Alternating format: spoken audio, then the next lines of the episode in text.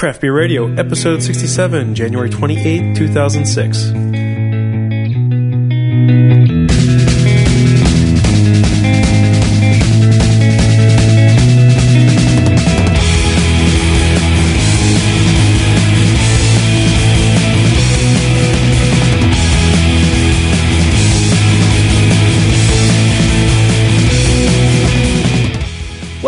Craft Beer Radio, the show dedicated to craft beer and the craft brewing industry. I'm Greg Weiss, And I'm Jeff Bearer. and joining us is I'm Keith Cost. I, I'll give you a little background on what I do. Sure. I'm a national beer judge, BJCP beer judge. I've been homebrewing for about 10 years, and I write an article for the Great Lakes Brewing News on Pennsylvania, really pretty much the Western Pennsylvania beer scene.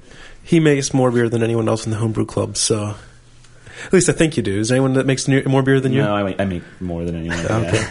He he brews a lot. He makes some great beer, and he uh, since he enters a lot of beers in the competitions, he bring, comes up with a lot of medals. So good and stuff. a perfect voice to join us for our Bigfoot barley wine. Oh well, he's a big bo- barley wine fan as well. Right. I've been brewing barley wine since '96, pretty much the same recipe every year. So, um, won lots of awards, won two best of shows with barley wines before, and um, and Okay. enjoy barley wine a lot. So what we're doing today is our vertical tasting of Sierra Nevada's Bigfoot barley wine. We have five different years here. We have uh, 99, 2001, 2002, 2004, and 2007. One just came out. Where did you get the 2007? Actually, I went to Three Suns today, Okay. and they had a six pack there. Wasn't sure it was out yet. Let's get some. Yeah, it just came out recently. Should we do new to old? Um, I think that's the best Old way to do it. Yeah, I think that, that's fair. To old. Okay, so we're gonna start with 2007. This thing's only been in the bottle for a couple days, or I guess a couple weeks. It's Yeah, bottle I mean, so Either way, I mean, noodle. Either way, you're going to, you know, this is going to be hoppier, obviously, than Right. than the other ones. I just think that you know we're going to get some more complex flavors as they get older, I so agree. we should step into that instead of you know Well, the, losing other, the opposite way to think of it is that the other ones won't be as hoppy, so we're kind of getting blown away with the hops with the first one. But, Yeah. Um, either way, you're running into. I I thought, you know, either way, you'd run into some problems. Yeah. Before we get into the actual beer, let's discuss what a barley wine is, at least according to the BJCP. And barley wine is, of course, it's a very strong beer. Uh, it's got a very high original gravity, so it's got a lot of maltiness with it. It's got uh, generally a pretty good hopping, especially if it's American version. And you're going to get from the aroma a very rich and intense maltiness. Hop character should be moderate to assertive and often showcases citrusy or resiny American varieties. Low to moderately strong fruity esters and alcohol aromatics. These are just aroma. And flavor, you're going to get a strong and intense malt flavor with a noticeable bitterness, moderately low to moderately high malty sweetness on the palate. Hop bitterness may range from moderately strong to aggressive. So you're going to get basically an aggressive, a generally clo- pretty aggressively strong hoppiness with a very aggressive malt, and especially from a West Coast brewery like Sierra Nevada, a lot of hops. Right, yeah. The the Bigfoots I, are very hoppy barley wines in my opinion. Uh, I actually like other barley wines more that aren't as hoppy, but we have a nice vertical here, so we'll give it a try. And hopefully the older ones, you know, turn more into what I like. The mouthfeel on this should be full-bodied and chewy, velvety, luscious texture, although the body may decline with a long conditioning. Alcohol warmth should be present, but should not be excessively hot.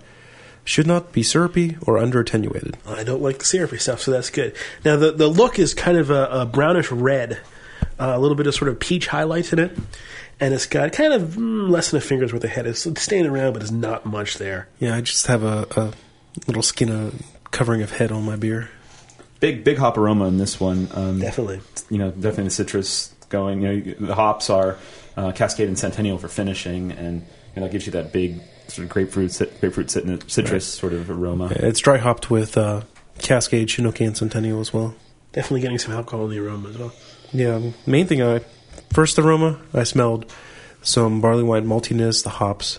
Now with you know the way my nose is stuffed up, I'm just smelling the, the solvency from the alcohol.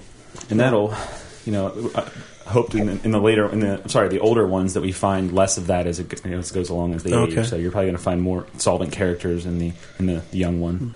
So you're getting kind of a very strong maltiness with the alcohol, big alcohol, a little bit of hot bitterness. Well, I wouldn't say a little bit. I mean a moderate amount of hot bitterness coming at the end of your, the back of your tongue. Not in a s- not an amazing amount of hot flavor in here, which Right. is, is you know good. My, my first impression was um, not as full bodied and not as malty as I expe- would have expected. I got hoppiness. I got alcohol. I mean, so my first impression was a little bit different from what you just described. Well, this is definitely on the smaller side for a barley wine. This is one of the smaller commercial ones. Actually, the commercial we're all kind of looking at the 1090 range and above. But you know, for example, Ultra Station is a lot stronger than than this um, in terms of alcohol and just and body. But Okay. as we talked about, this is an English. I'm sorry, this is an American barley wine, so. You know, you're not going to have as much of the caramel sweetness. You know, this beer really reminds me. Every time I taste it, it reminds me a lot. At this age, reminds me a lot of Celebration. It's like a bigger Okay. version of Celebration. Certainly, yeah. Celebration is their um, their Christmas beer that it's pretty much an IPA with a little bit of malt to it. Now, Bigfoot uh, is, of course, from Sierra Nevada. 9.6% alcohol, at least this year's was. I assume that the, the, I think the other it's the same recipes are pretty much the same. Yeah. And as Keith said, uh, Cascade and Centennial for finishing, but Chinook hops are used for bittering, and all three are used in dry hopping. And we they use two row English caramel and dextrin malts. So when you brew barley wines, isn't it traditional to use all pale malt for barley wines, or do a Uh, lot no, of people? No. A lot of people use a, a lot of different stuff. Um, I mean, pale malt. The dextrin's a kind of a funny thing to use in a barley wine because it gives more body and you know higher final gravity. And it's like, why would you want to do that? Because the beer's so big anyway, it's going to end Right. up being a higher final gravity. But I, I use it in mine as well when I brew mine. But I for my my barley wine, I use biscuit malt. Um, Okay. Some caramel malt, dextrin, and pale is pretty much what I use. I think I use a touch of aromatic as well. But no, it's it's generally an open game. A lot of people use crystal malt as well. Um, Okay. Pretty much the same ingredients you would use in a pale ale or an IPA, and then just just more of them. So Okay. that's generally how, how it's done. Oh, I don't know where I got that. I was under the impression that you know a fair number of barley wines were just all pale malt. There's so really- much I in can't it really that think of one color. that is just is pale malt. I know for the, for example, East End one has um, pretty much the same ingredients mine has, but I don't think it has. It's a crystal. Uh, I think it maybe uses something similar to biscuit and Okay. and uh, maybe some dextrin as well. But it's it's pretty common for to find caramel, especially in, in barley wines, caramel malt. There you go. In the email, we got this email from Jamie who posted about our Irish and Scottish Ale show, which was 65. Could you say aqueous one more time, please? Pretty please? We uh, we did kind of get wrapped up in that word. I guess it was any new word that we get that is good for describing something we're going to use and overuse. So we apologize for that one. John also asks, you've downloaded about 30 or 40 podcasts and moved them to the iPod. Once on the iPod, he can't find them. He's wondering what they are listed under. Um, I think if you look, look under artists, they could be under Jeff Bearer and Greg Weiss. If you look under sh- uh, Actually- album, it could be CBR or Craft Beer Radio. The um, all except for the first very couple shows, the artist will be Craft Beer Radio, and the first couple would be Jeff Bearer and Greg Weiss. right. So, and once we realized what the iPod was doing with them, we changed how we were tagging them. So a lot of people will still put the people's names for the artist, but it doesn't make sense when you're browsing through artists in your iPod. So that's why we put Craft Beer Radio as the artist. Yeah, I mean, who knows who we are? We're just a couple of schlubs. Right. We just we run the service, the show. The show is bigger than either of us. We're just servants. I see here someone wants to see pictures of your studio basement. Oh yeah, you know what? I'll have to, to shoot some. There are some pictures on the. Uh, It's very exciting, actually. I, you know, I'm, I'm really impressed. This is my, this is actually my second time here, Uh, but okay. I, I didn't think it would be all this. You know, I, I always you know listen to the show, and I imagine you guys were in sort of a, didn't. I'm just kidding. the little dungeon. dungeon sort of thing. Yeah. Uh, I mean, the the egg crate things, whatever. Those are those are great. You have Yeah. pictures of that. they they actually make a. Pretty, I mean, the pink ones are kind of ugly, but they uh, make a pretty big difference with deadening the room. I think you can tell maybe the first or second show when we got here, um, it was very echoey, just because we didn't have any of this sound dampening stuff up, and we put up these egg crate stuff, and it really does a significant amount of dampening of uh, extra sound going around. If you look on the beer report confrontation board, there are some old photos that I posted of the beer cellar, so you can get some photos of there if you can go find them. you should take a big picture of your beer cellar because it's pretty impressive. Yeah, I'll put some I'm, uh, photos up on our it's website. Probably something I should say for the, the post show, but I'm actually building a walk-in cooler right now. I got something to start it, and it's gonna, you know, I'm gonna put my beers for on draft there, but I'm gonna have a lot of uh, space for bottles as well. Sounds very Dexterish. a walk-in cooler. Very much so. So, So, what do you guys think? What do you? Well, I, I enjoy it. Um, I, I thought I'd be a little turned off by how hoppy the, the brand new one is, but it's still enjoyable. So I'm excited to see how this goes. And you know, I really like getting some of those oxidized flavors. It's from- kind of bitter and harsh to me, and I think that I, I hope it will get more and more mild Yeah. as it comes along. I think it, it's pretty bitter for a barley wine. It, it's got very, it's got a lot of hoppiness, and really a lot of the happiness is staying around. Yeah. Definitely, right now, I can still feel the residual hoppiness on my tongue, and I'm hoping that as we go in past years, that will lessen. Yeah, it should go down. Hopefully, the hoppiness that's already on your tongue doesn't interfere with tasting these older beers. Yeah, that's what the water's for, I guess. Yeah. All right, well, let's go on to what's next. 2004. Yeah, we're jumping back a couple years. I thought I had a an 06, but couldn't find it. So And I looked, and all I have is a 2000. All I have 2004s and 1999s, which you already had, so that didn't do any good. I, Right. I did have a, a barley wine tasting when they finished this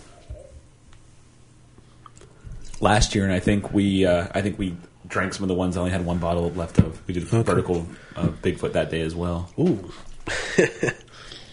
So this is 2004. yeah, this is 2004, and it's it looks darker. Uh, it got darker over Oh time. yeah, big, um, right on the nose. Right, oh, wait, wait, till- wait till Jeff pours his, but Big caramel. uh, a lot of you know brandy sort of oh yeah, notes, um, oxidation, which is sometimes can be very nice in a barley wine. You know, you have oxidation. It, yeah. I've had some barley wines that have been oxidized, and it just complements the beer so well. Other beers, you know, that taste like cardboard, and it sucks. But in barley wines, the oxidation just really gives it some complexity. I'm surprised this one has as much as it do- does for 2004. Right. Uh, I guess I guess it is. There's two more in between we missed, but it's pretty interesting how much it's already changed a lot. Just, just aroma, the hop aroma is really gone, and you like like uh, Greg said, you get the caramel sort of thing, and then oxidation as well, which is sort of a brandy. Some of the alcohol is coming through too. A little couple of the fusels are coming through. Yeah, that tastes like a completely different beer. Yeah.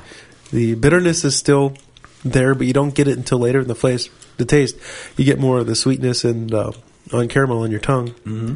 Then the bitterness comes through. And it's still it's uh, pretty light bodied still. It, it, Yeah. it- it's, it's a little bit chewy though. It's interesting how even though the body feels a little bit different without the Right. bitterness, the big bitterness at the end. It, right? Yeah, I mean it's it's not a light bodied, you know, right. Bavaria, you know, pilsner type mouthfeel, but it's relatively light for a barley wine, heavier beer style. Yeah, up front you're getting that um, kind of uh, malty, uh, brandy like sweetness that Keith was talking about, and then as it kind of sits back, a little bit of hoppiness comes through as it sort of evolves in your mouth. Goes back, a little bit of the bitterness comes out.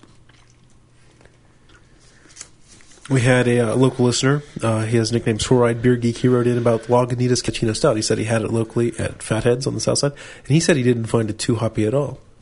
And I've got some other feedback saying that as well, and it just startled me. I don't know if you've had it recently, Keith, but on the show we did the Well, Maybe once. I think I've only had it maybe even once at all. okay, we did the Lagunitas Cappuccino Stout on the show. keep in mind, and first of all, he wrote he writes here that his hop head sensors may have been slightly distracted by the rogue hop heaven I had for lunch, and also something you really have to consider when you go out to a bar and you have this among a flight of other different beers. It probably will taste a lot more dark. Yeah, you're probably right. It'll probably taste a lot more coffee Yeah. because you're not drinking with three other coffee beers. We had three other coffee styles at the same time, so we were getting a whole lot of coffee, a whole lot of malt, and this one came and it blew us away with hops. You know, I, I'd still say if I didn't see the color, like if I was literally blindfolded when I drank that one, I think I would have miscategorized it as an IPA. I mean, it was that hoppy. Maybe it had to do with the flight of beers we were having at the time, though. I think that Right. had, that had a considerable effect on how we interpreted it. And also, speaking of Lagunitas, we had um, remember that one tasted a little uh, had the phenols to it, so it tasted a little bit um, infected. Yeah. you know, band aids or whatever. I had a brown sugar not too long ago, one that was in my cellar, tasted the same way. Hmm. And um, on Friday night, I actually had a uh, Lagunitas IPA, and that one didn't taste the same way. But I was like, "Whoa, what's going on here?" I had two different Lagunitas had the same crazy band aid phenol flavor in it. What do, you, Weird. what do you think of their IPA? And this is I know this is a side topic a little bit, but I I, uh, I find it to be too sweet. I don't like how sweet Yeah, their finishes. IPA it wasn't bad. I had it right after I had the Magic Hat HIPAA H I, I IPA. haven't had that. um, I have not been impressed with Magic Hat until I had that beer. It was a very good IPA. I liked it a lot. Is there something going on? Some magic hat that they're not sending kegs here anymore? They're only doing bottles or something. I, I heard something Uh, about that somewhere. I don't know. I was at uh, Magic Hat's relatively new in the market, Yeah. and um, I was just at Mad Mex yesterday, and they had number nine on tap. Yeah, and I've seen it on tap too. And some reason somebody told me that they had it in bottles, and they were some story we only we only could get it in bottles, and then I wasn't figuring, I couldn't figure out what was going on. I'd be surprised if they're pulling out of the market this quickly. They've No, only been I new don't think for are. I think- uh, three or four months. There's a Primanti's near me at work, and, and a bunch of people from work like to go there, and they always have the worst selection. Of So you have to drive past the Creek House to Yeah. get Primanti's. It's always actually it's a different direction. So. Oh, okay. Um, but it's always you know they have a horrible selection of beer. It's all you know shitty macro lagers and um, I shouldn't have said shit. It's the, it's the main show. The main show, kids listening out there. Crappy macro lagers, and they now have Magic Hat number nine in there. And like number nine is not it's not really that great a beer, but at least it's something that's not compared, yeah. Yeah. The other thing they do have is Blue Moon, and, and you know what? Blue Moon really isn't that bad, especially when that's all that's out there. Yeah. Don't have Sam Adams, I guess. Um, I think they don't have Sam Adams, as a matter of okay. fact. At least That- not the one I'm at. Okay. Yeah, I mean, I, I would do Sam Adams. They did, but they don't. Yuengling is like was the best they had for a while.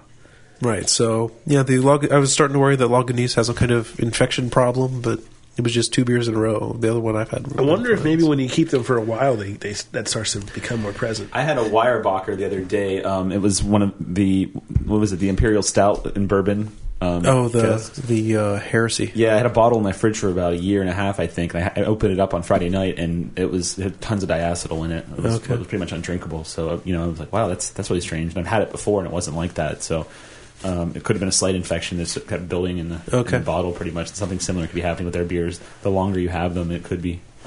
Yeah, that's uh that's starting to be an issue. I was doing an inventory of beers before the show, so we could plan some upcoming shows, and I got some beers that aren't ageable. yeah, I really want to do on the show, but Yeah. we just can't do enough shows. So we're gonna have to figure I out. think you should uh, quit your job. Pretty much is what you need to do, and just do this full time every day. Just come down here and drink beer. And Yeah, the um, you know the three hundred dollars a year we make on the show. that's not a problem, is it? We get a lot back in our taxes if we did that. So we need to figure out what we're doing with some of these beers. Maybe we should have another Saturday show and just like have a marathon. Let's just Yeah. do a go through. We'll get like four or five people so we can just have a little taste, and we'll just go through beer. we could do that. We beer. could do like what um, what the PBR did with uh, they did thirty winter brews, right? Yeah, yeah. That was uh, not really the same format we had. It was more of a recap after he tasted each beer, but we could do something along those lines and just go blow through our, our back inventory. Let's see. In news, there's a couple news stories here. Let me see if I find one that's interesting. There's a breast enhancing beer that's starting to gain popularity in Bulgaria. I saw that. Uh, it's, something, it's called Boza Ale. It claims to give women bigger breasts. Um, this is purchasing the beer made from yeast and fermented flour. Probably what it does is it it's actually just you know a lot of calories and when you Makes put you on fat. more weight, you get fatter. And when you're fatter, you have bigger breasts. Uh, it's not a very long story, so I mean, but yeast and fermented flour, how would that taste? It. Uh, Let me see. it's on the second page, at the bottom. Fermented flour, huh? That's kind of. I imagine it'd be very light bodied. I mean, Yeah. not a lot of malt there. I'm sure Keith will brew it sometime in the next year now that he's heard about it. Making a breast enhancing beer. I think the TTB might have a problem with you marketing that. Talk Scott into brewing one of those like, for a small small beer batch. We'll go the big the big you know the big beer batch or something. Grand Teton Pale Ale. Uh, and Rick also sent us, Rick Seller sent us a, a nice list of uh, the beer consumption numbers for, Per capita, per capita. consumption numbers. I knew this. I knew the Czech Republic had that was the, the most. And Yeah, that's 160.5 liters per person, I believe, per year. Number two is Ireland at 127.4. United Germany States at is- 110. Way down in 11. We're after 11. Venezuela, if you can believe believe that. And, and I, I bet there's not a lot of good beer in Venezuela. Let's see. Well, let's go over. Like, so we, we know we have some fans in the UK. It's ninety five point seven liters per capita. Number six. Uh, in Australia, number nine, 87.8 liters. Uh, United States, like we say, is number 11, 83.0. New Zealand, number 15, 77.3. Now, the one thing that I'm curious about, I would love to see the same breakdown with craft beer consumption. I don't know. If it, Right, And, you know, UK might have a bit of a head start because they have the whole real ale type culture, even though a lot of the young beer drinkers are drinking, you know, Bud and crap like that. But I'd love to see that breakdown, uh, see who the biggest craft beer consumers are. Not just because I want to see America at the top. I don't know if they'd be at the top because Belgium The- Right. I mean, I'm I'd be really curious to see how much macro five. beer is drunk I in mean, Belgium. a lot of it would be how you define craft beer. Would it come down to you know? Right. Would you consider Stella to be a craft beer or not? Would be one of the things. Yeah. Probably they would for that for that listing. Yeah, I and would that's, that would be kind of unfair, I would think, because in some ways, like, what's to say that Stella is that much better than, say, Penn Pilsner, Yuengling, even? You know, it's Yeah. well, uh, maybe adjunct is how you cross the line, but you know, does beer have adjuncts Yeah. like like Yuengling does, or you know, like how do you define what? Heineken Yeah. didn't have adjuncts in it, right? That's It, it does. Have Just, just let me does. make the list. Then it'll be good and fair and arbitrary. also I'm on just list. Number nineteen is Canada, by the way, and number t22 is Russia, which is the largest I'm increase. in kind beer of surprised that Canada is so low on the list. Every time I've been to Canada, I've consumed lots of beer. Not sure what that really means, but We should. We should And actually, the last time I was in Canada, I've actually had good beer, and it was pretty funny. I went to a bar in Toronto, and Okay. the, the waitress came up to me and said, "Well, we have this really great new beer from Victory," and I was like, "Oh, I don't want that." like, you know, I, I like Victory, but it was like, I had Victory so many times. that that's hilarious. You're like, yeah, we got this great new beer. Everyone's loving it. yeah, it was like a Hop Devil, and I'm Oh. like, I've had that for like ten years now. I you know, I'm Now, okay. you may wonder, we said Germany was number three with 110. However, if Bavaria were still an independent nation, it would easily top the charts. Oh. With an annual consumption of well over 200 liters per capita. Wow. So they, they drink a lot of beer over there. Okay, we ready for the next Bigfoot? Let's do it. This is 2002. two. I'll be, this is gonna be really interesting. The, the jump from 2004 2002, just to see if it really has changed at all, or Right. Because there was, a, I mean, there was a huge difference between the last two, but now Yeah. it's I do seem to agree apart. with you, Greg, that the uh, first one was a apart. much lighter in color than the other ones. The first one, the the, the second two we had were a lot more brown. Yeah. This one too. It's it's uh, more brown. Although you know, it, it almost I don't know. It might seem a little lighter than, than 2004, barely. Still has some of those peach highlights, so they're kind of redder now. Yeah, it's, it is virtually brown. Uh, Are your is yours clear or is mine cloudy because just looking at the bottom Mine's of the bottle? Okay, yeah, mine's a little bit cloudy because of the bottom of the bottle. Excuse me. My nose is starting to stuff up. I'm losing the uh, losing the aroma. a little less caramel in this one. Yeah, it doesn't have the kind of immediate upfront kind of brandy like caramel sweetness that we got from the last one.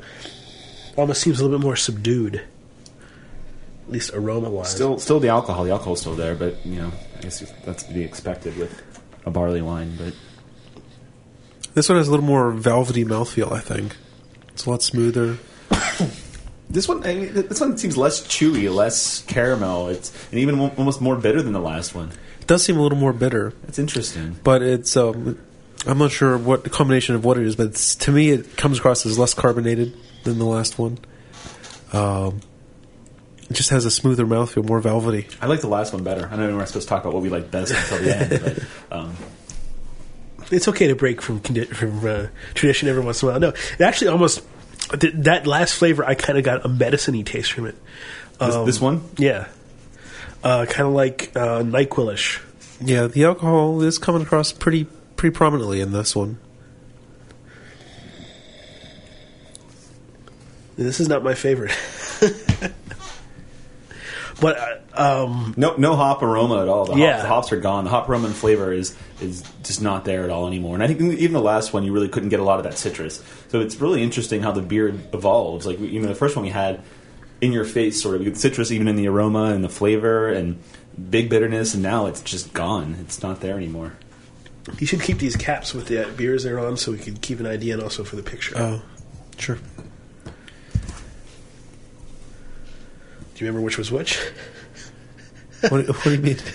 Which 2007 go, 2007 should go with the 2007 beer? The cap This was when you take a 2007. picture. Oh, I don't think it really matters. it's just a picture. I don't think the different bottles will matter. They did change. It's funny they didn't change the the Bigfoot at all, but this year they changed the celebration label. Oh, okay. I don't know if you noticed that or not. I didn't. I should have brought um, not maybe this this show, but I know you're not really supposed to age celebration, but I've been buying cases since 2002, so I have Okay. a single bottle of everything from 2002 in terms I of have. celebration. Um, I have some old um, double IPAs. I got some original Hop Wallop, the one that actually case had aged for up to three years.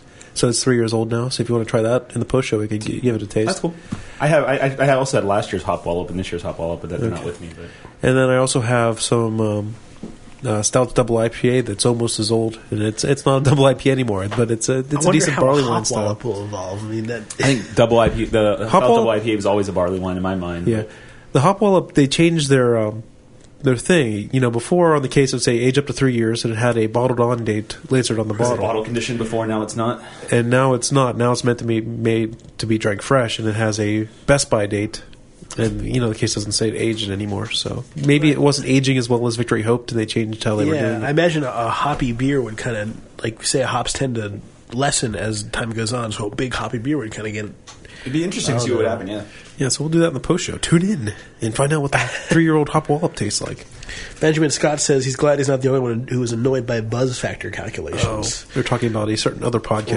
Right, so freaking bogus and lame. How can one appreciate quality beer when that's reported on lame? Now, we should say if you want to have a big buzz factor calculation, then barley wines are probably way to. Well, it, it's buzz per dollar, Right. And buzz per ounce type calculations he does. And see, the price of a beer doesn't matter to me unless you're talking about like over ten dollars for a twelve ounce bottle, Right. You know, if it's more than a dollar an ounce, then it comes into play. But if That's it's if it's less than a dollar an ounce, it shouldn't matter, at least in my point of view. That's But I'm not a starving college student either. I don't drink the Dogfish Head like those super high alcohol ones because first of all, the, the money, you know, the money thing is something, and then plus I don't want to have one beer and just be like you know drunk from one Yeah. beer sort of Right. thing. Rather drink a couple You beers. know, we got some of the strong dogfish head there, but it's more of a special occasion, split with a bunch of people type thing. I've, I've had friends who go to a bar and they would buy one of the, the stouts and the, the uh, you know the IPA, the really strong IPA. What's it, 120 minutes? Right, what it is? yeah. And they would have black and tans with that like all night long. oh my god! and bill would be like eighty dollars when they were done, and it was like, "What are you doing?" Like, you know, but whenever it is on tap in town,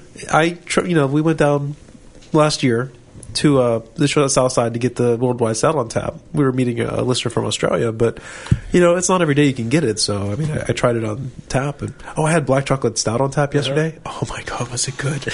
oh, Learn to love it now. it was good. I just I I think it's too ester. I don't. I have a problem with esters and dark dark malt. I don't Okay. like the combination together at all. I really Okay. don't like dark beers that much, but that beer for me always the esters were too much for the dark malt, and I was just like, eh, it's, it's not doing it for me. yeah, yeah. Uh, I found that Worldwide Stout was um, was pretty good with that. It, it, it was very smooth for eighteen percent beer. It, it was extremely smooth. Yeah.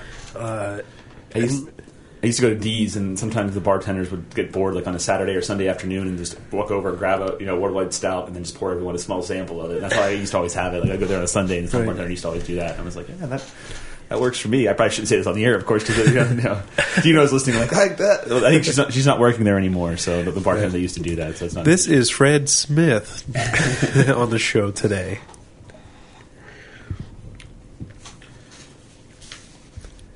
I wanted to um, bring up this news story. It was not really news necessarily, but Rick Sellers also sent us a uh, word from the Miller Brewing Company. He gave us uh, a link to a Miller Brewing Company patent Oh, for preparation of a bland beer.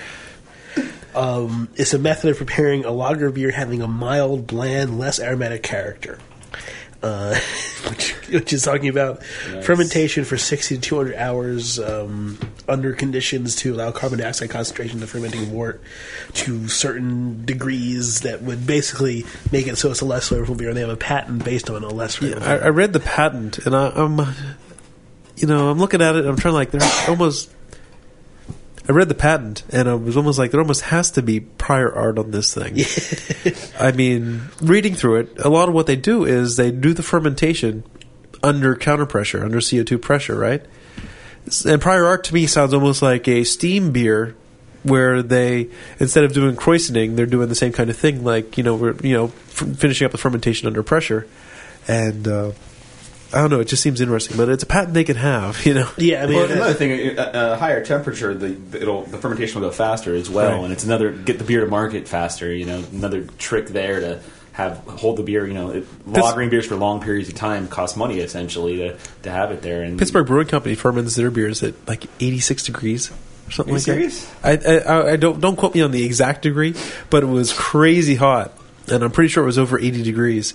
And I'm like, Mark, I, I don't know how you keep a lager character by doing that. I mean, maybe they start cold and then let it rise all the way up there or something like that. But That's, But, that's yeah, right. their You know, I fermentation- Ommegang has like really warm fermentation. That's Belgian, obviously, Yeah. so you kind of want that. Yeah. They have really high fermentation. I think theirs is in the 80s as well. Um, Yeah, maybe I'm trying to remember what Mark told me. Mark Davis, the brewer at Pittsburgh Brewing, gave me a tour. But yeah, their their longer fermentations only last a week. yeah, that's that's pretty typical in the business for big breweries. They, Right. you know, want to get out as quick as possible. The more time it's in the fermenting tank, the less time you can make money off of it. Um, the thing about this patent is at the very end it says the beer thus obtained has thus obtained a mild character that can be used if desired as a base for flavored beverages. So I think that the bland beer is not necessarily their lager, but it's meant for their fruit beers or other things that they want to use. well, it could be fruit mixes. beers. Um, in the email, the initial email that Rick sent out, I don't think he copied you, but uh, James Spencer from Basic Brewing Radio was on, and he was curious if this was for their um, Alcopops, you know, their clear malt beverages. I don't. I, after reading the brewing process, I can't really see how that would make a clear malt beverage. Right. So I don't think it's the same they thing. can strip But it afterward. Okay. um, strip out the color, run it in a really tight filter, and basically just turn it into clear Okay. alcohol. I see. alcohol with water in it. I've tried, Light some, beer. I've tried some stupid things before. One tried to ferment sugar and add kiwis and limes to it or something like that. It was pretty awful. Fermenting corn sugar wasn't a You ever tried making Pruno I, I don't know what the heck I was doing. prison wine? Yeah. with ketchup and oranges. Oh man, I think I'd be popular in prison with my brewing knowledge. you know. yeah, I was thought, you know, and your good looks. yeah, that, well, okay, hey, hey, hey. Jeff is now opening up the special, uh, wonderful random number picker because we are about to do the thing that we forgot from last two weeks, I guess, which was the what beer am I? Last week's clues. You want to help me with this one, Keith? I am a Christmas ale. Actually, I didn't. I printed out You- you Keith a didn't. copy No, I on can't this. I was first brewed in 1975. My brewery's flagship beer was first produced in 1896. And Keith, the beer is Um, uh, our special ale from Anchor Brewing. Yes, yes, it is. also known as the Anchor Christmas. We had 20 people. Yeah, it was a pretty easy one, but uh, you know we let everyone play this time. So let's Let's give see. numbers next time. Like I have 35 IBU. I am, you know, 13 SRM. That's easy. That, th- that actually makes it a lot easier to figure out because then people just look at the stuff in, in like Beer Advocate or something, and boom, they find what they want. Well, eh, you know, and it's hard to make sure you got a unique Yeah. clues too. There could be 12 beers out there that have you know different same gravity and bitterness. But uh, okay, so we had a bunch of winners: Ben from Cambridge, Chris Washenberger, Brian Greenwood from Portland, Oregon, Jason Wamsley from Norton, Virginia, Darren from Mount Vernon, Ohio. Dave Morton from Southampton, UK, Troy C. from Oklahoma City, Amy Smith from Sarasota, Florida, Michael Brown, Mark Stam from Palatine, Illinois, Dave Browse, I'm sorry, Steve Browse from St. Paul, Minnesota, Mike from Madison, Wisconsin, Brian Klauser, Justin Dunlap from Quincy, Massachusetts. Andy Beaton from Los Angeles, California. Keith from College Station, Texas. Bobby Atkinson from Huntsville, Alabama. Ben from Cambridge, Massachusetts. Rick from the Big Foamy Head podcast. And Carl Schwing from Torrance, California. Oh, we can't forget Tom Schmidlin, who is ineligible to win because he's won as many glasses as he's allowed to have. And the winner is Bobby Atkinson from Huntsville, Alabama. Congratulations, Bobby. So send us an email with your address, and we'll get you out the pint glass from East End Brewing Company. By a good friend of good beer. And uh, just talk with Scott. We're getting low on our case of glasses, and he's re-upping. We're getting another case of glasses. So Sweet. what beer am I glass giveaway will be continued. Thanks to Scott from East End. This week's clue is brought to us by intern Scott. I am an Imperial Oatmeal Stout. I am made by a new brewery. My name is an acronym. My mascot is Amphibious.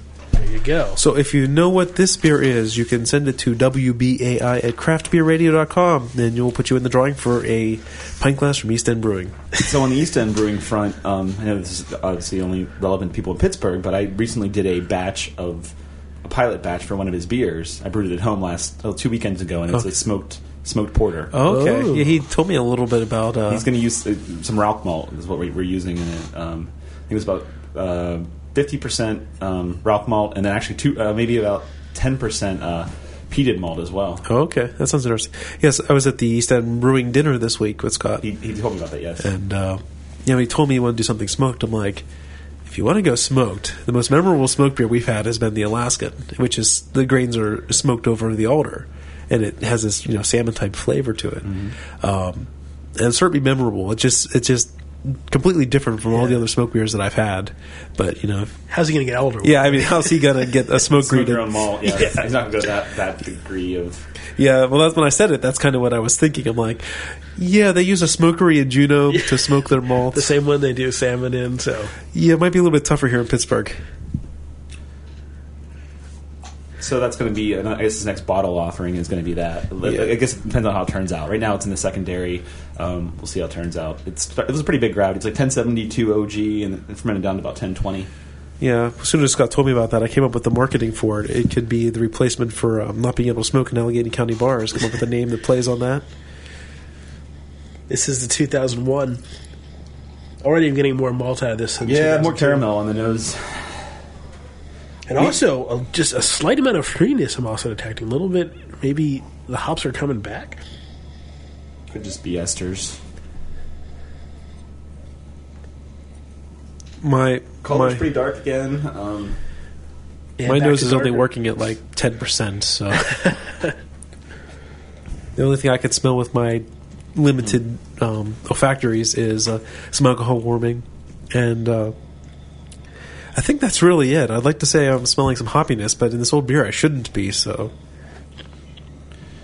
different. I, that doesn't give you a lot of description, but it is different. Um, maybe some vegetal even.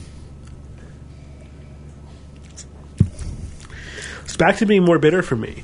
Um, immediate kind of bitterness hitting me with uh, with you know a good amount of malt in sort of the lower part of the mouth, but the bitterness is hitting me in the top does this of the one mouth. taste more watery to anyone?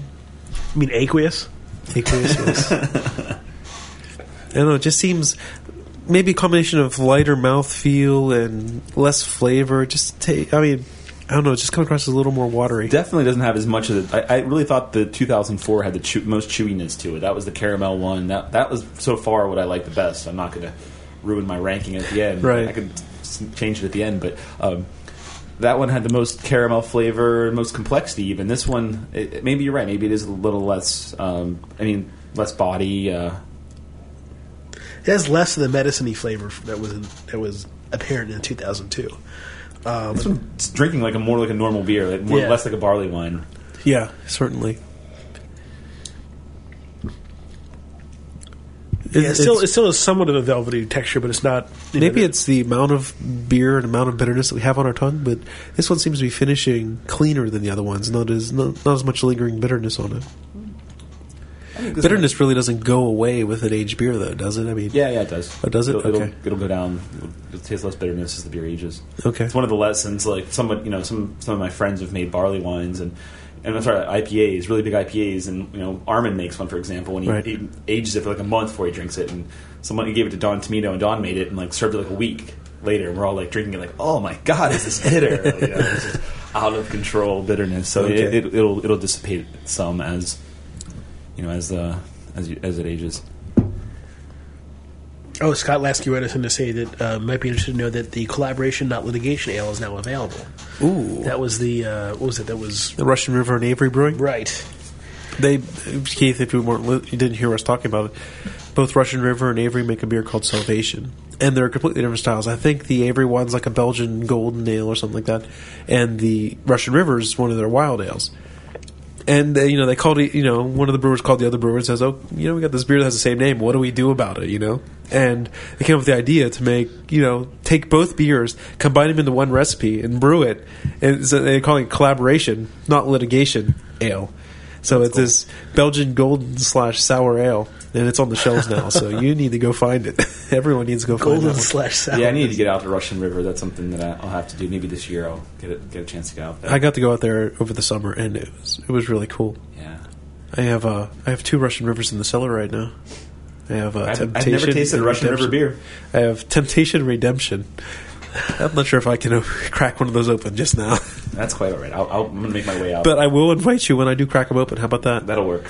Uh, Brian sent in an email saying that he just he found our site and was listening to the Beer Geek Roundtable, and he heard that Heavyweight Brewing is closed. He googled it and saw the story, was mentioned in the story the owner was thinking of starting a brew pub. Do you know if they closed to start the brew pub or if it was a fin- if it was fin- for financial reasons? We talked a bit about Where, heavyweight. where's he been? This is this happened months ago. Yeah, I obviously, and- and- Well, you know, you not every, I mean, it wasn't really huge news unless you read, you know, Beer Advocates Mid Atlantic where you forums all the to time. Tom yourself, you know, as, as you did, and I, I have as well. Yep. But you, So heavyweight closed. He closed on his own terms. He was tired of do, running the brewery. Um, he had outgrown what he wanted to do with a brewery. He wanted to do big beers in small batches. That was our slogan. And he got to a point where he was making big beers in small batches day after day after day after day, the same beers. And so he closed up while being profitable. And he's going to open a brew pub in Philly or New York. And from what I understand, there's going to be a hell of a lot of one time only batches at this brew pub. You just got to go crazy and experiment. uh, on the bright side, I can talk about this since I suppose Lew Bryson is talking about it. I can't give you all the details, but Perkuno's Hammer will be made under contract by a brewery oh, really? in the region. Yes, I thought I thought it was actually was going to be made by someone in Germany as well, or they have already done it. I haven't Germany. heard anything I thought I about saw Germany. Something else about that. so that's all I'm at liberty to say because that's what Lew Bryson has said out loud. I do know more details, but I'm not going to tell anyone because I've been sworn not to. But you will see Perkuno's Hammer, the Imperial Porter from Heavyweight, made by a uh, region, a brewery in the region. Carl sent us this email. I listened to our Hoppy New Year episode today. You must have taped it a few days ago because you didn't mention the deal in this beer news bit. Uh, but this is about the Czech Republic. AB will now be distributing the Czech Budweiser Budvar in North America, and he sent us a link to the article itself. Yeah, it's really interesting. What? For people who don't know, there's the there's the um, is it Austrian or German? The boot or it's Czechoslovakian, I Yeah, guess. The it's Budvar. Yeah, yeah. Well, it's Czech. It's not Yeah, it's known as Czechvar. Check bar in the U.S. Right? So it's Czechvar. And in different countries, either Anheuser-Busch or Budvar has the rights to sell Budweiser Right. In different countries. So like in And- Czech and- Republic, like Budweiser sold as Bud. And there's other countries where um, Budweiser is Budvar or Czechvar, and Anheuser-Busch, you know, fights them in every country. And ironically, Anheuser-Busch, you know, has been they're distributing um, what uh, Pilsner Urquell and some other ones now because I bought that from Miller, I believe. Um, they're going to be distributing Budvar or Czechvar Yeah. in the United States.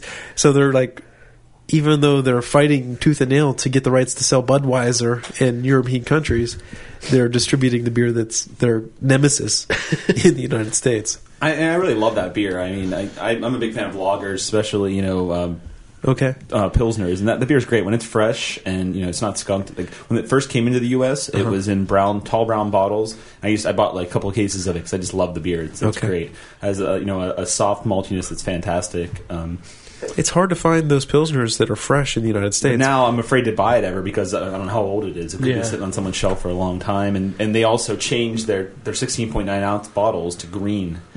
So it's like uh, Mm. you know, like I've had Pilsner Urquell a couple times and it was never any good, and I had it on tap once and it was tremendous. Yeah, they they And- they started using hop extract oil instead of uh, real hops. Uh, Okay. Pilsner Urquell did like maybe three years ago. Okay. So- Is that when they changed their brew house from like the wooden No, that was fermenters earlier. to That was maybe Okay. like five or ten years ago. They did that. Okay. I, I had the old you know Michael Jackson video where they, they still Right. have the wood sort of thing, which is really really neat. And now yeah, it's it's gone over to stainless.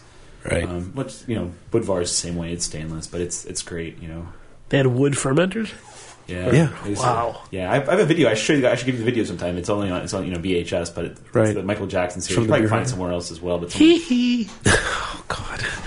But it's it's it's pretty fun to watch. We had somebody writing who likes that. That's why I put that in. God. One person out of all our listeners likes it. So This great. is the '99. This is the probably the most interesting of like eight showing age. You know, in 1999, I bought I think eight cases of barley wine. okay. and this was one of them I bought. Um, but I bought, you know, a, a Weyerbacher, this Blithering Idiot. I bought the Victory Old Horizontal, which used to be my favorite, but they changed the recipe about four years ago. Okay. it was obvious. We, we did vertical of the Victory Old Horizontals the same uh-huh. day as we did the vertical of this, and it was very obvious at one point the recipe just totally changed. And we're like, what happened? You know, like why did they do that? It was so Okay. good before, and now. Yeah, I don't know if I had any pre-recipe change ones, but I mean I- I that I'll give you a 99. that is even hoppier than you know fresh um, Bigfoot in my the opinion. Crus- Old Crustacean's actually hoppier than Bigfoot Okay. as well. Old Crustacean's like over the top young. Okay. But it, it came in the seven ounce bottle. I had some of those still around. I had the Old Dominion, or just Dominion. Not, it's not Old Dominion. It's just Dominion. Um, that, that one has honey in it. Dominion one has honey in it. Okay. That year I went crazy and just bought you know all these cases of barley wine. So this one has more character than the 2001 does. I like this one. I mean, this one has some more stuff. Well, like 2001 first of tastes all, of water. aroma-wise, getting it's back to more of the caramel. It's back to you know a, a big amount of that.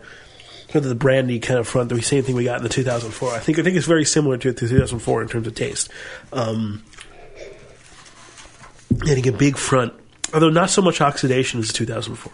Getting a, a big hit of, um, which could be just how 2004 is stored. So I don't want to. I was going to say that. That was my, my next Yeah. thought is that 2004 was probably stored differently than some of the other ones, and it went through some maybe even more temperature changes. It was maybe abused a little more, and somehow that made it taste better than the other ones. Right. That's the problem with vertical tasting is you never really know what you're going to get depending on how things were stored unless Yeah. you do it yourself and keep it in a cellar. All of these, except for the brand new one, was sent to us by Gary. So, I mean, Gary's a pretty big beer guy. I'd assume he wasn't abusing his beers on purpose. I don't know if he got all these beers the year they Depends were when he got as well, released, right? right? I wonder if we could find if we could scare up a case of I didn't say scare up that was kind of fun. Um, 2006. If there's 2006 in the area anymore, and uh, get a case of that. Not, I, I didn't realize they came out in the new year. I thought 2006 was coming out this year, so that's what I was going to look for. And then when I saw an email saying that 7 was out, I'm like, oh. I need to buy a case. I haven't bought a case since '99, so that's why I asked you. I gave you the '99. So I'm like, who, who would give you a bottle of '99? Who has bottled? You know, I have I probably a good six pack left of it. Um, Nope, nope. Uh, listener Gary sent it to us. So Gary. thanks, Gary. Our hero. Speaking of Gary, he has helped us out with our goal to get to the Great American Beer Festival. He has some frequent, frequent flyer miles that he's cashed in for us. So that leads me to say, if anyone else has some frequent flyer miles, we need uh, one more ticket. But we are really close to reaching our um, you know goal of getting to the Great American Beer Fest. I have Fest. frequent flyer miles, but I think I would use them for myself to get Right, there. right. Well, Gary's an awesome guy. He's uh, so I mean, like Is I Gary said, going to be at the Great American Beer Festival? yeah, he'll be there. That's cool. Yep. So if uh, anyone else has some frequent flyer miles or any money to donate to get Greg to the beer fest, we'll be there. But we're real close, and uh, any help would be appreciated. Uh, maybe I'll go this year. You know what? If we get enough money, we'll rent out a whole I area. think the beer report guys are going too.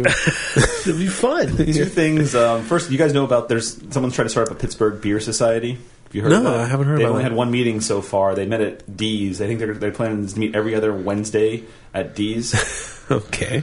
And uh, they're just you know tasting beers. They Right. you know, so much money. It's it's similar to our, our judging class where they're trying to taste stuff. And Right. I, I told them I'd help them out a little bit, and both in press and also with trying to show up and just you know give some feedback on. Stuff. I was kind of thinking about that recently. Like, you know, we got the Homebrew Club, which is a very good club.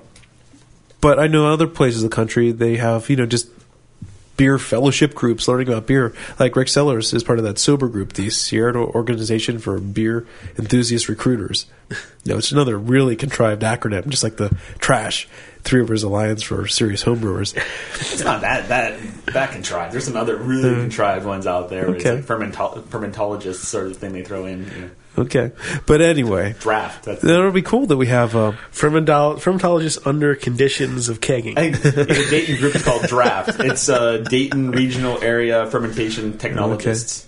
I, I like Greg's one there. Uh, if anyone was quick enough to catch that, well, they're not drinking barley wine, so they probably all caught it. But I anyway, missed it. that's I'm drinking barley wine and talking. So but anyway, yeah, it's cool to see that we have a beer appreciation club in Pittsburgh. I'll have to check them out. But I don't think I'm ever going to make Regent Square on a Wednesday night. So open invite. I'm going to go there next time. I was. At, Ooh, you know what? Wow, night. I just got like a coffee flavor from this. Swear to God, it just it just came out of nowhere. It just came boom. I got something very reminiscent of uh, toffee slash coffee. okay, well, we need to wrap this up because the homebrew club meeting starts in two minutes. Holy crap! yeah. So uh, we all like the 2004. I think we like that the best, right? No doubt. That, that was my favorite. I think that's what we're looking at. Maybe about a three year time frame is when this beer is at its peak. Right. Um, but but beyond that, it's kind of weird year to year. I would probably say 99 is my second favorite. Yeah, I mean, it's, remember 2004 also assumed to get oxidized a little bit because we definitely had some oxidation character. Yeah, doing single samples, you know, without having different samples from that were stored in different locations, we really can't tell. So we need people to send us multiple bottles Yeah. of Right, we need several more. Keep sending us we need Bigfoot controls as much as you from all over can. Can you tell we've had a lot of barley wine? I, I, But anyway, yeah, the uh, the 99 and 2000, 2004 was the best. The 99 was, I think, everyone's second favorite. I would probably go next. I would go with the newest one because I like the hop character in the Yeah. newest one. It's kind of fun to, to taste that. Yeah, I think I'm going to agree too. The 2007 was good. The 2002 and 2001 Which one was the watery Well, one? 2002 was the one that was kind of medicine right? Because that was, Yeah, yeah. I think that that's my that's my least favorite. So you thought the 2002 was medicine I thought the 2001 was a bit watery. So, I don't know if we really have to rank everyone specifically on this show. Do you have any opinion on the last two, Keith? I, I would say I, the wateriness probably was the, my least favorite one. So that was the Okay. 2001. So I would Yeah. probably go 2002 ahead of the 2001. yeah, I think I'm going to agree with Keith. And then, Greg, you're going to switch them? I'm going to switch them because I found the 2002 medicine What do you, uh, Greg? How do you feel about the 2007 being ranked ahead of those? Are you okay with that? Um, yes, I'm okay with that.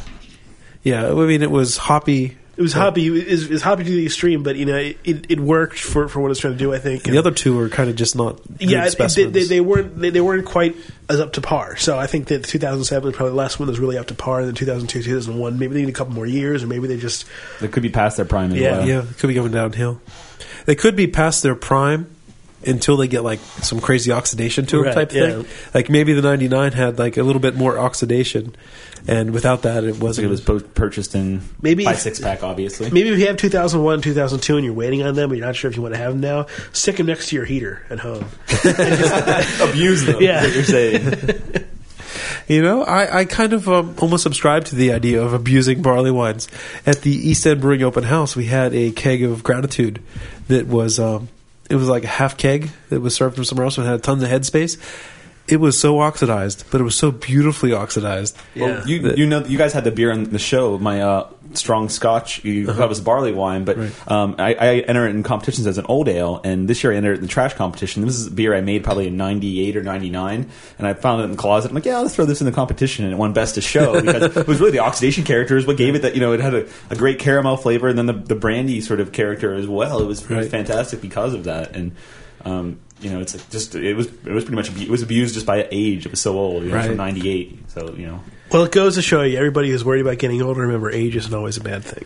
All right, And we'll well, leave on that note. Yep, that's all for this episode of Craft Beer Radio. Send us feedback whether you like the vertical tasting, whether you liked having Keith, whether you want him to come, come back, or if you wrecked our Why don't uh, replace one of us? yeah, or if you wrecked our flow and we should never have him come back. But anyway, this is Jeff, Greg, and Keith, and tune in next week where we'll be doing some more great beer.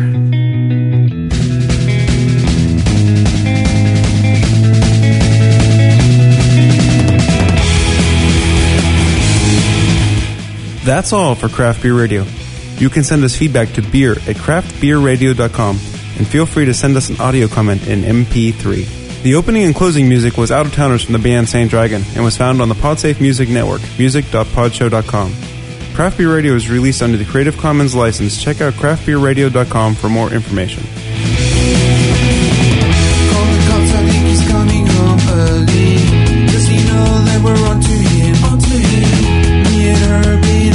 Pokemon. Don't you know that we're into it? Got the stash and we're you there's no stopping us? Look with me. Everybody the. We will find a people believe that we space. Promise me you'll never go away, so I don't have to put these looks on your face.